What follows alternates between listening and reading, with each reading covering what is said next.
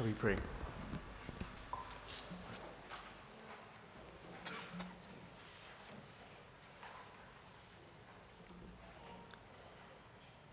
Our Father, we pray that this evening, as we come around your word,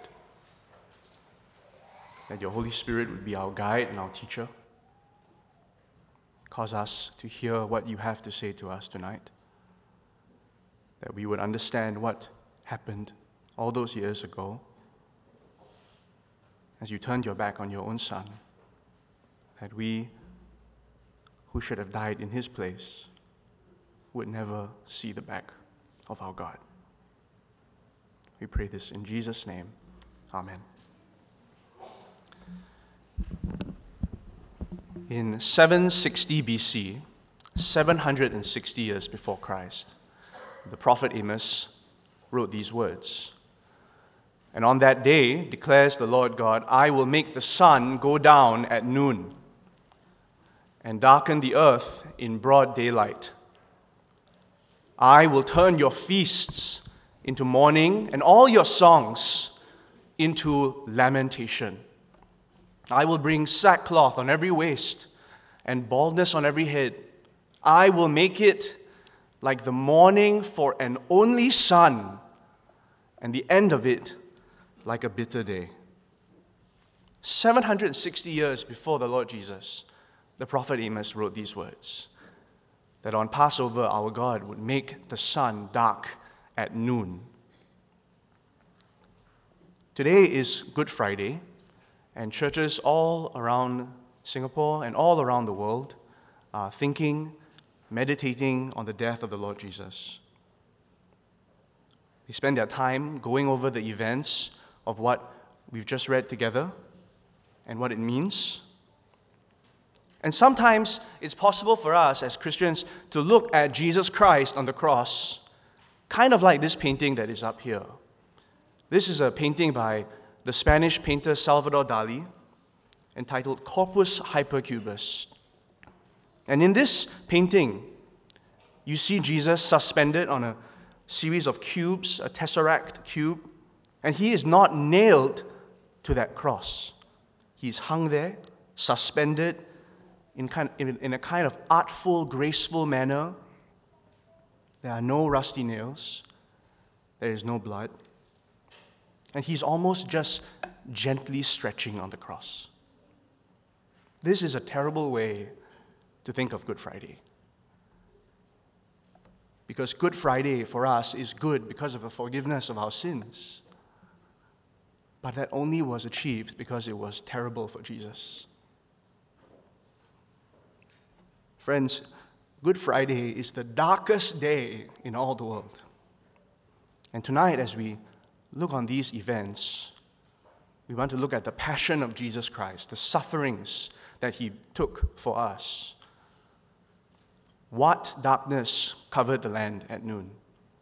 Why did it cover the land for three hours? And what does it mean?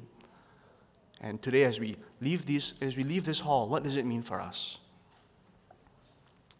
Verse 44, which is where our passage begins tonight, says that it was about the sixth hour, which in, uh, the, t- in, the, in the manner of counting time was noon. And the text says, It was now about the sixth hour, and there was darkness over the whole land until the ninth hour, while the sun's light failed, and the curtain of the temple was torn in two. All the service long thus far, we've been reading of the events of that day from the night before, from Thursday night on to Friday. We read about how Jesus met with his friends in, at the upper room and how he prayed the hardest prayer that he ever had to pray in Gethsemane in that garden. And he told his father that if it was possible to let that cup, that cup that symbolized the coming cross, let, he, let it pass from him. It was the most stressful thing he had ever done. He agonized in the garden. He perspired blood because of the stress and the strain of that prayer. And as he got up, he looked into the eyes of one who was his friend, one who would betray him with a kiss. That friend had gathered with his rivals, political and religious rivals, to do him in. They led him down the Mount of Olives and they brought him to the house of the high priest. The Bible tells us that at daybreak, around 6 in the morning, when day came, his rivals had planned an illegal trial of religious leaders brought together to confirm his guilt. But the Jewish religious council could not pronounce his death, and so they had to bring him to the Roman authorities. So they brought him to Pilate, the governor, for his approval. And Pilate was not willing to have Jesus die. And so he bounced him off to a, another man, a local ruler called Herod, who refused and sent him back to Jesus. In between, Jesus was beaten illegally. He was abused and scorned and mocked by the soldiers. And, and the entire establishment, the entire society turned its back on him. After Pilate agreed to condemn him, he was led in a parade of humiliation, bearing his cross as he went to this place, Golgotha, the place of the skull. And Mark chapter 15 tells us that he was crucified at about 9 a.m. on Good Friday morning till noon. And at noon, it was now the sixth hour. How do we know that these events are true? Perhaps today you are a visitor in the church and someone's kindly invited you and you've heard these events. And, and, and it's, it's an interesting story, it's an interesting series of events. The Gospel of Luke captures factual times and places for us to understand that these are not just, in, these are not just mythical claims, but they are claims based in fact and history. It's almost as if you turned up at a funeral, and as you visited your friend, your friend said to you, the hospital, uh, the hospital called and, and so and so responded at about 11. And, and we got there at about 11.10. And then my other relative arrived about 20 minutes later and we went to the third floor. And, and we were there for about an hour. We waited for an hour. And then they told us the second time what had happened. And then another hour goes by. That's the kind of record of detail that you're reading in Luke 22 and 23. And you see some of this information that's captured there about the Mount of Olives where Jesus often went, that an hour's interval passed in chapter 2, verse 20, uh, chapter 22, verse 66. That there was a place called the skull, which actually was where criminals were put to death. These are factual times and places in memory, and historians make a huge argument that you can trust the reliability of these facts.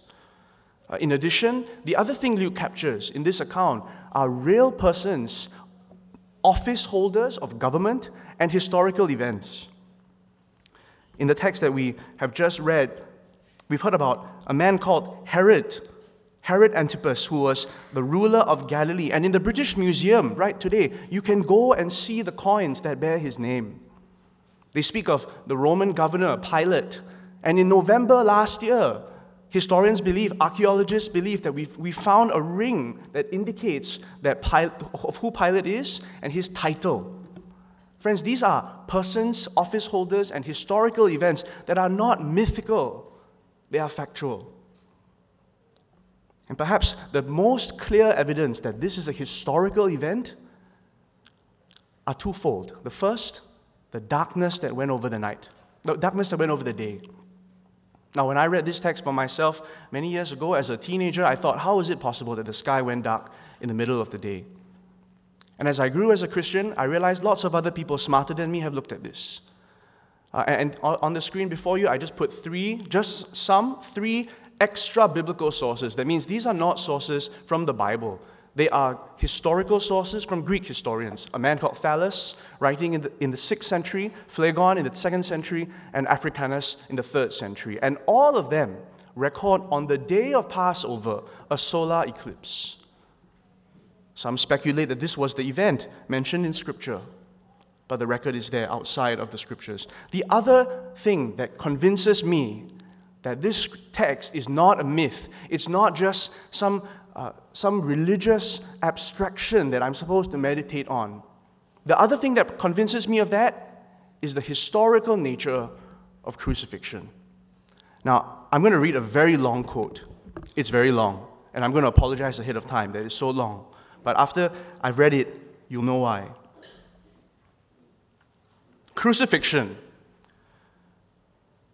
was the most horrendous and despicable and disgusting and distasteful way to die.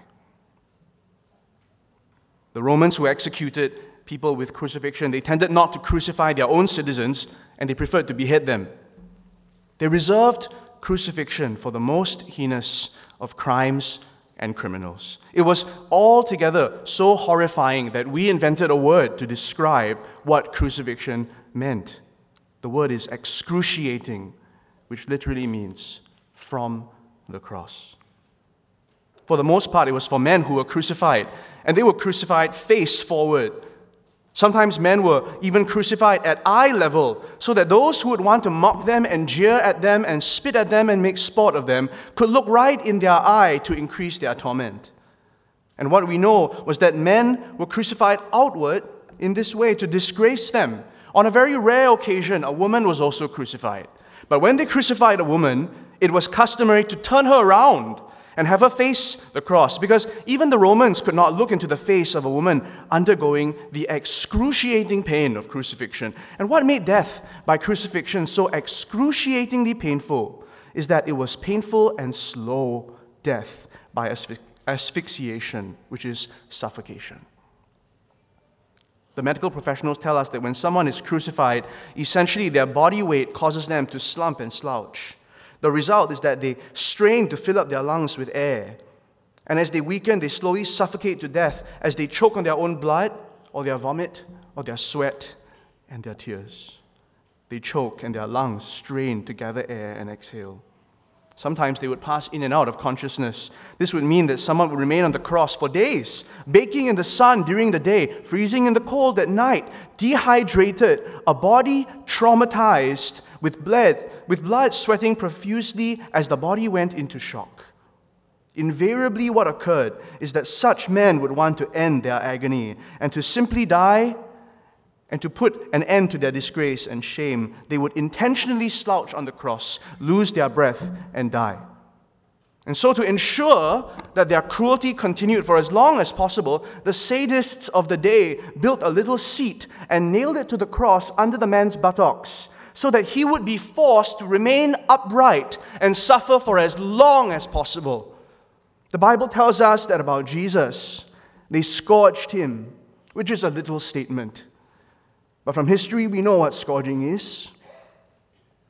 A professional executioner would take a handle with straps of leather proceeding from it, and at the end was a metal ball that would beat the flesh of the man and tenderize it as you might a steak in preparation for grilling. And in addition to that, there were hooks attached to the end of the pieces of leather, leather. and those hooks were made of bone or metal. They would gather into the man's flesh, into his neck, and his back, his shoulders, his buttocks, his legs, and he would be stretched out for maximum capacity to gather all of the flesh off his back. And the bloody, disfigured, appalling Jesus was given his cross to bear. It was a recycled used cross. It had been used for the execution of other men. It was covered in blood and their feces and their urine, and it was on his bare back. The cross would have weighed about 100 pounds, rough hewed timber with splinters and edges, and Jesus' back, with the bones and muscles exposed, bare, bore that wound, bore that weight. And though he was strong and healthy, he needed help. Perhaps what is most astonishing about crucifixion is that it was not done in obscurity, off in a corner in a private place. This was done publicly in a very open, highly trafficked, trafficked area. It would have been like you going to the supermarket on a Monday and seeing a large crowd in the parking lot and wondering, and, and wondering what's going on. And you go there and you see that there's a man there, and he's been crucified in a parking lot at the supermarket. And all the drunks and all the deadbeats, without anything else to do, gather to make fun of him. And then let's say you come back on Tuesday, and he's still there. And you're back on Wednesday, and he's still there and maybe you're back on Thursday and finally he's dead. And then you take that body and you throw it into the dumpster. And that is exactly how it happened. End quote. Friends, you wear that, ladies, some of us, you wear that on your neck. You wear the cross on your neck. The cross was a symbol of shame.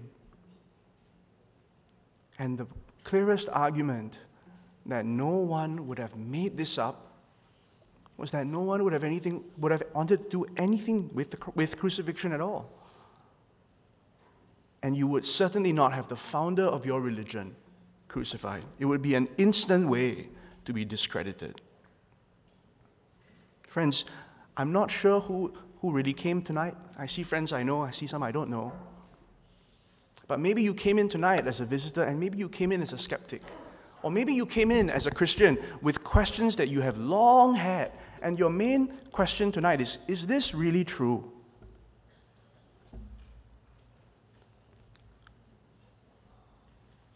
Why would it be written this way if it were not true? Why would anyone be crucified? And surely the greater question that we need to look at tonight is that with this man hanging on the cross and the sky going dark, why did it go dark? What was happening? Of all the crucifixions in the world that have ever taken place, why did the sky go dark over this man's death? The book of Amos tells us that the sky went dark because God made it dark. And God made it dark because God mourned his own son. All the songs we've sang tonight are in the minor key. Those are songs of lamentation. Those are songs that are appropriate for today because they tell us that today, though a Good Friday, was the worst day ever. And it was the worst day for Jesus. It was now the sixth hour, and the sky went dark between the sixth and the ninth hour. Mark chapter 15 tells us that there was another reason why it went dark. And the sixth hour came, there was darkness over the whole land until the ninth hour. And at the ninth hour, Jesus cried out with a loud voice, Eloi, Eloi, Lama Sabachthani, which means, My God, my God, why have you forsaken me? You see, not only was Jesus abandoned by his friends, by the establishment, by the government that gave him rights as a citizen. Jesus was ultimately abandoned by God. Galatians chapter 3 tells us that Jesus, when he was on the cross, was cursed. And Paul tells us that Christ redeemed us from the curse of the law by becoming a curse for us. For it is written, Cursed is everyone who hanged on a tree. What does it mean that God cursed Jesus? The late, the late R.C. Sproul uh, uses this really great analogy.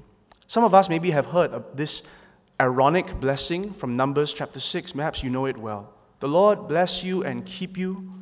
We say this to each other at the end of the service. The Lord make his face to shine upon you and be gracious to you. The Lord turn his countenance toward you and give you peace.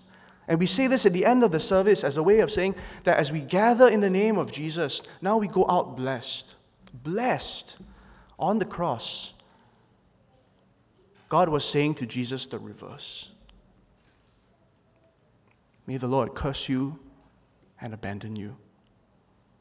May the Lord keep you in darkness and give you only judgment with no grace. May the Lord turn his back upon you and remove his peace from you forever. Jesus Christ was accursed for us. The Bible tells us that at the moment that that darkness came upon the land, the temple veil was torn in two, in verse 45. You see, the people of God gathered every year at the temple. That was where they came to meet with Him, where they came to offer their praise and their worship to Him. And the temple was designed in such a way that the, the innermost part could only be accessed once a year. And between that innermost part and the section outside, the holy place and the holy, there was a, there was a huge temp, temp, veil that split the temple in half. This was not a small curtain, and the word veil can, can be misleading.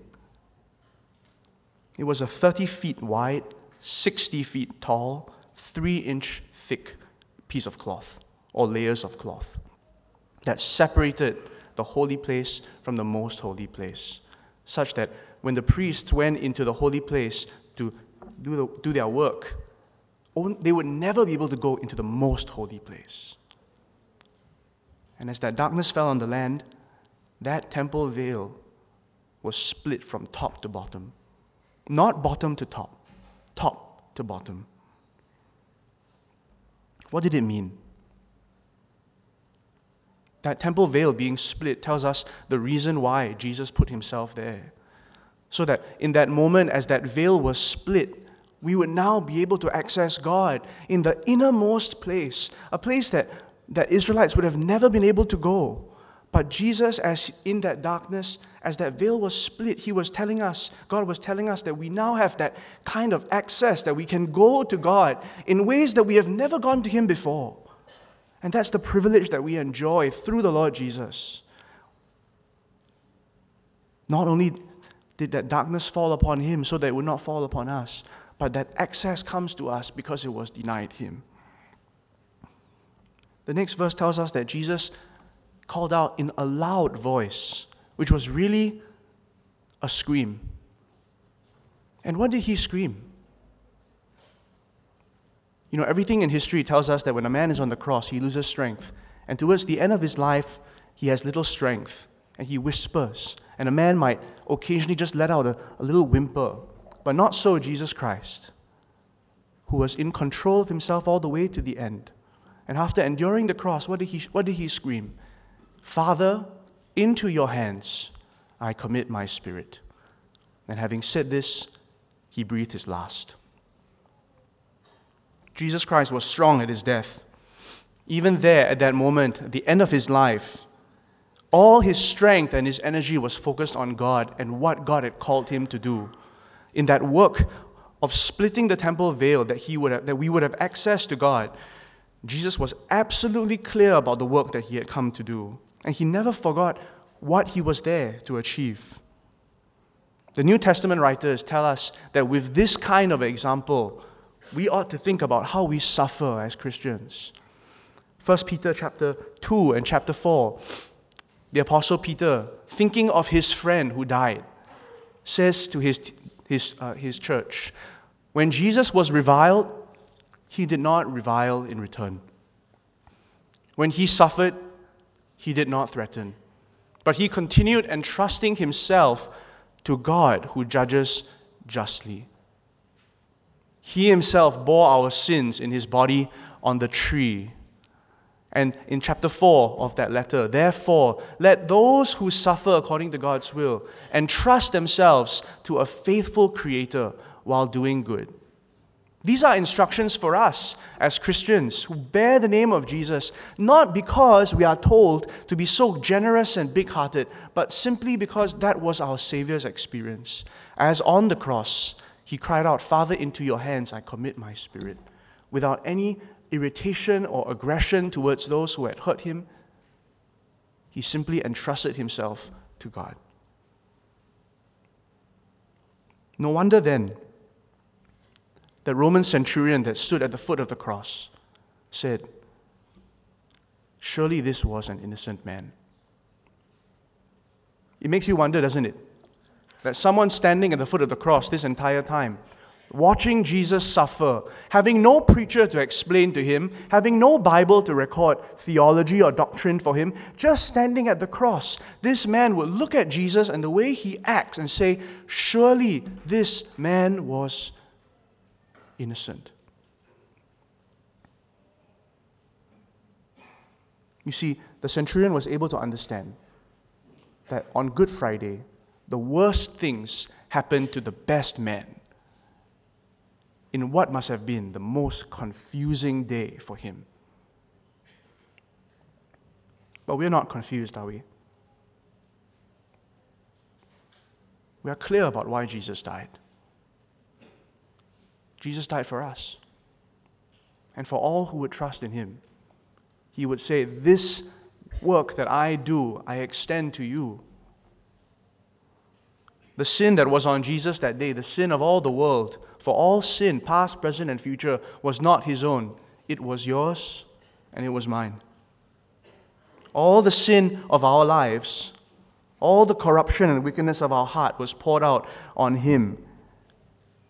We sang this hymn just now. I don't know whether you heard it. It was my sin that held him there until it was accomplished. His dying breath has brought me life. I know that it is finished. Friends, the only way we can understand Good Friday rightly is if in this moment, in this moment, we understand that it was our sin that held him there.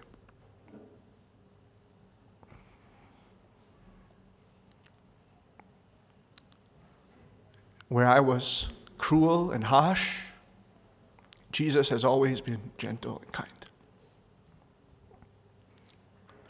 Whereas I am spiteful and self centered, Jesus always put his Father's interests and will first.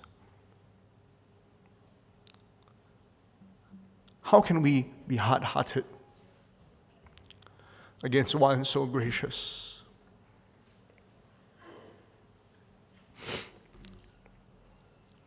If you stood next to that centurion, what would you say? Would you say, Surely this was an innocent man? Because you know that those sins that put him there were yours? Or perhaps you would be like the crowds who, seeing this scene and having gathered for a spectacle, which, by the way, are, are heavy words, aren't they? That these crowds had churched they had assembled together, they had come together for the purpose of a spectacle. Do you know what that means? They had come to watch a show. And they had come to see this man suffer and see how at the end of his life, let's see how he goes. It's the end of a dynasty, ha ha ha. And so we are here to watch. And what did they do as they left? They went home, beating their breasts. Because they, like the centurion, and perhaps like many of us right now, are clear that Jesus did not die for his own sin. The day that Jesus died, he died for the sins of others. Verse 49 tells us that there was one more group of people there at the cross that day, in that dark afternoon. All his acquaintances and the women who had followed him from Galilee those who had followed him for his whole career, they stood at a distance watching these things. Friends, I wonder how they felt that night, that day, as they watched their Savior, they watched their Lord hanging there, feeling the complete defeat and the complete devastation of all of their hopes. The next chapter, actually, we learn about two disciples who share some of their disappointment and they say this in expression of their smashed hopes. This is what they say in Luke 24. And they say this to Jesus when he's resurrected. They say, Then one of them, named Cleopas, answered, uh, the one they were speaking to, Are you the only visitor to Jerusalem who does not know the things that have happened here in these days? And he said to them, What things? And they said to him, concerning Jesus of Nazareth, a man who was a prophet, mighty in deed and word before God and all the people, and how our chief priests and rulers delivered him up to be condemned to death, and they crucified him. But we had hoped, but we had hoped that he was the one to redeem Israel. Friends, do you hear the disappointment in their voice? The followers of Jesus had seen him turn water into wine, heal the sick, make unlimited bread and fish, cast out demons, raise the dead. But as they stood there watching the limp body of their Savior, no more hopes.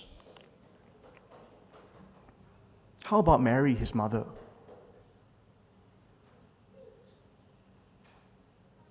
The silence of Mary at the cross is stunning to us because she knew, more than anyone else, she knew that her son was virgin born.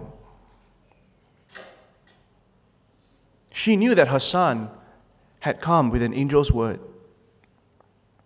But there on the cross, as she watched him dying, and when he breathed his last breath, what was her thought?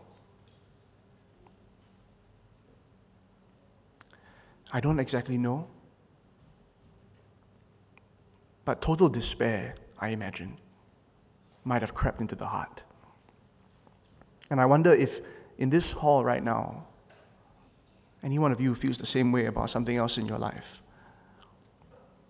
And perhaps in this season of your life, you feel that just completely defeated by something. Perhaps something that you'd hoped for just not come through. A promotion that you had aspired towards given to someone else. A plan that you had conceived that fell through. A bad report about your health. As I've been thinking about this text, I've told myself on Good Friday, don't move to Easter so fast, Caleb. Stop there and remember the disciples of Jesus and remember how they must have despaired. Because life in this world is so often moments of despair, isn't it? I wonder if any of you feel that way right now about particular challenges that you have. Friends, three days later, hope is coming. But at that moment, they didn't know it. And they stood at a distance watching these things.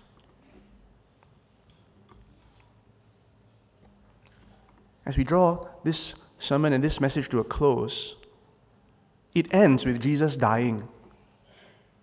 And he is put in a tomb, and that tomb is sealed, and no one expects hope to come. The Bible is clear to us that the disciples of Jesus, they didn't know that he was going they didn't really know. They were told, but they didn't know that he was going to come back. And perhaps your Christian life is very much like that. If so, stand here with the disciples in a moment of quiet contemplation that your Jesus is dead. He's dead. And there's no more life in his body.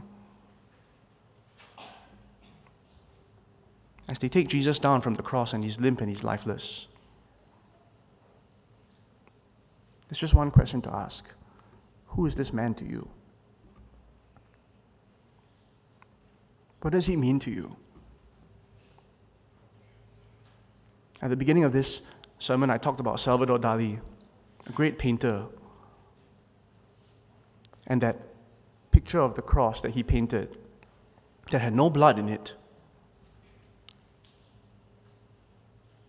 It had no relationship to him. Who was Jesus to Salvador Dali? Just a subject to be painted? just a man to learn about, just a famous figure to emulate, just a religious teacher to learn from. And for us today, friends, Christian or not, this question we must answer Who is Jesus to you? What does his dead body mean to you? Three days later, that body will not be dead and his body will not be in Jerusalem. But in these moments, all we have is silence. Perhaps you've come in tonight and you've come in because someone asked you to come and you have doubts about the Christian faith. Bring those doubts and look at Jesus. Ask Him to make Himself known to you as a true and living God or perhaps he's just a corpse. Ask him. Let him speak to you. Let him show you that he lives. Or perhaps you've come in tonight and you're despairing very much like the disciples. Remind yourself that you are not alone. But at the foot of the cross, all the disciples was, were despairing. But hope would come. But for all of us, as we look at the cross, surely we must see our sin. Earlier in the service, we also sang, You who, you who think of sin but lightly, nor suppose the evil great, here on the cross may gauge its evil rightly. Here its worth may estimate. In a few moments, we're going to take the Lord's Supper. We're going to prepare to be reminded that Jesus Christ and his death are for the forgiveness of our sins, and so they are. But in these moments, would you bring those sins before him and remind yourself of why he died, why that blood had to be shed, why that body had to be broken? Because until that happens, we're just like Salvador Dali.